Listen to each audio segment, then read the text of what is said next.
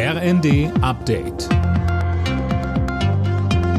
Stündlich neu. Auf den Punkt informiert.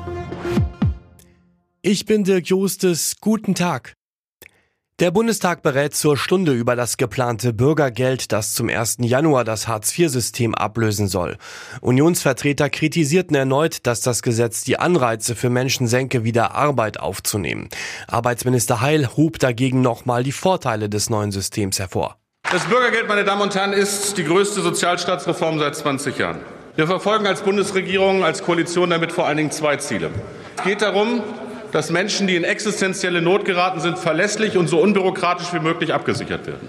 Aber das reicht uns nicht. Wir wollen nicht nur Schutz geben in Zeiten der Not. Wir wollen Chancen auf ein selbstbestimmtes Leben schaffen. Dass der Staat die Verbraucher im Dezember entlasten und die Gasrechnung übernehmen will, ist lange bekannt. Jetzt hat der Wirtschaftsausschuss im Bundestag aber beschlossen, dass Besserverdiener nicht so stark davon profitieren sollen.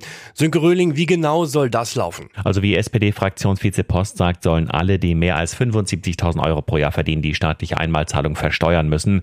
Er spricht von einer Gerechtigkeitslinie, die dadurch eingezogen werde. Damit folge man auch der Empfehlung der Gaspreiskommission, schaffe einen sozial gerechten Ausgleich und unterstütze kleine und mittlere Einkommen stärker. Genau das Gleiche soll übrigens auch für die ab März geplanten Entlastungen durch die Gaspreisbremse gelten.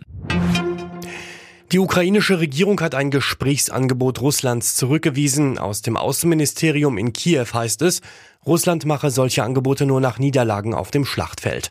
Moskau spiele nur auf Zeit, um seine Truppen neu zu sortieren und dann erneut anzugreifen. Fußball-Bundestrainer Hansi Flick gibt heute den Deutschlandkader für die WM in Katar bekannt. Klar ist bereits, dass Timo Werner und Lukas Metscher verletzungsbedingt nicht dabei sein werden. Alle Nachrichten auf rnd.de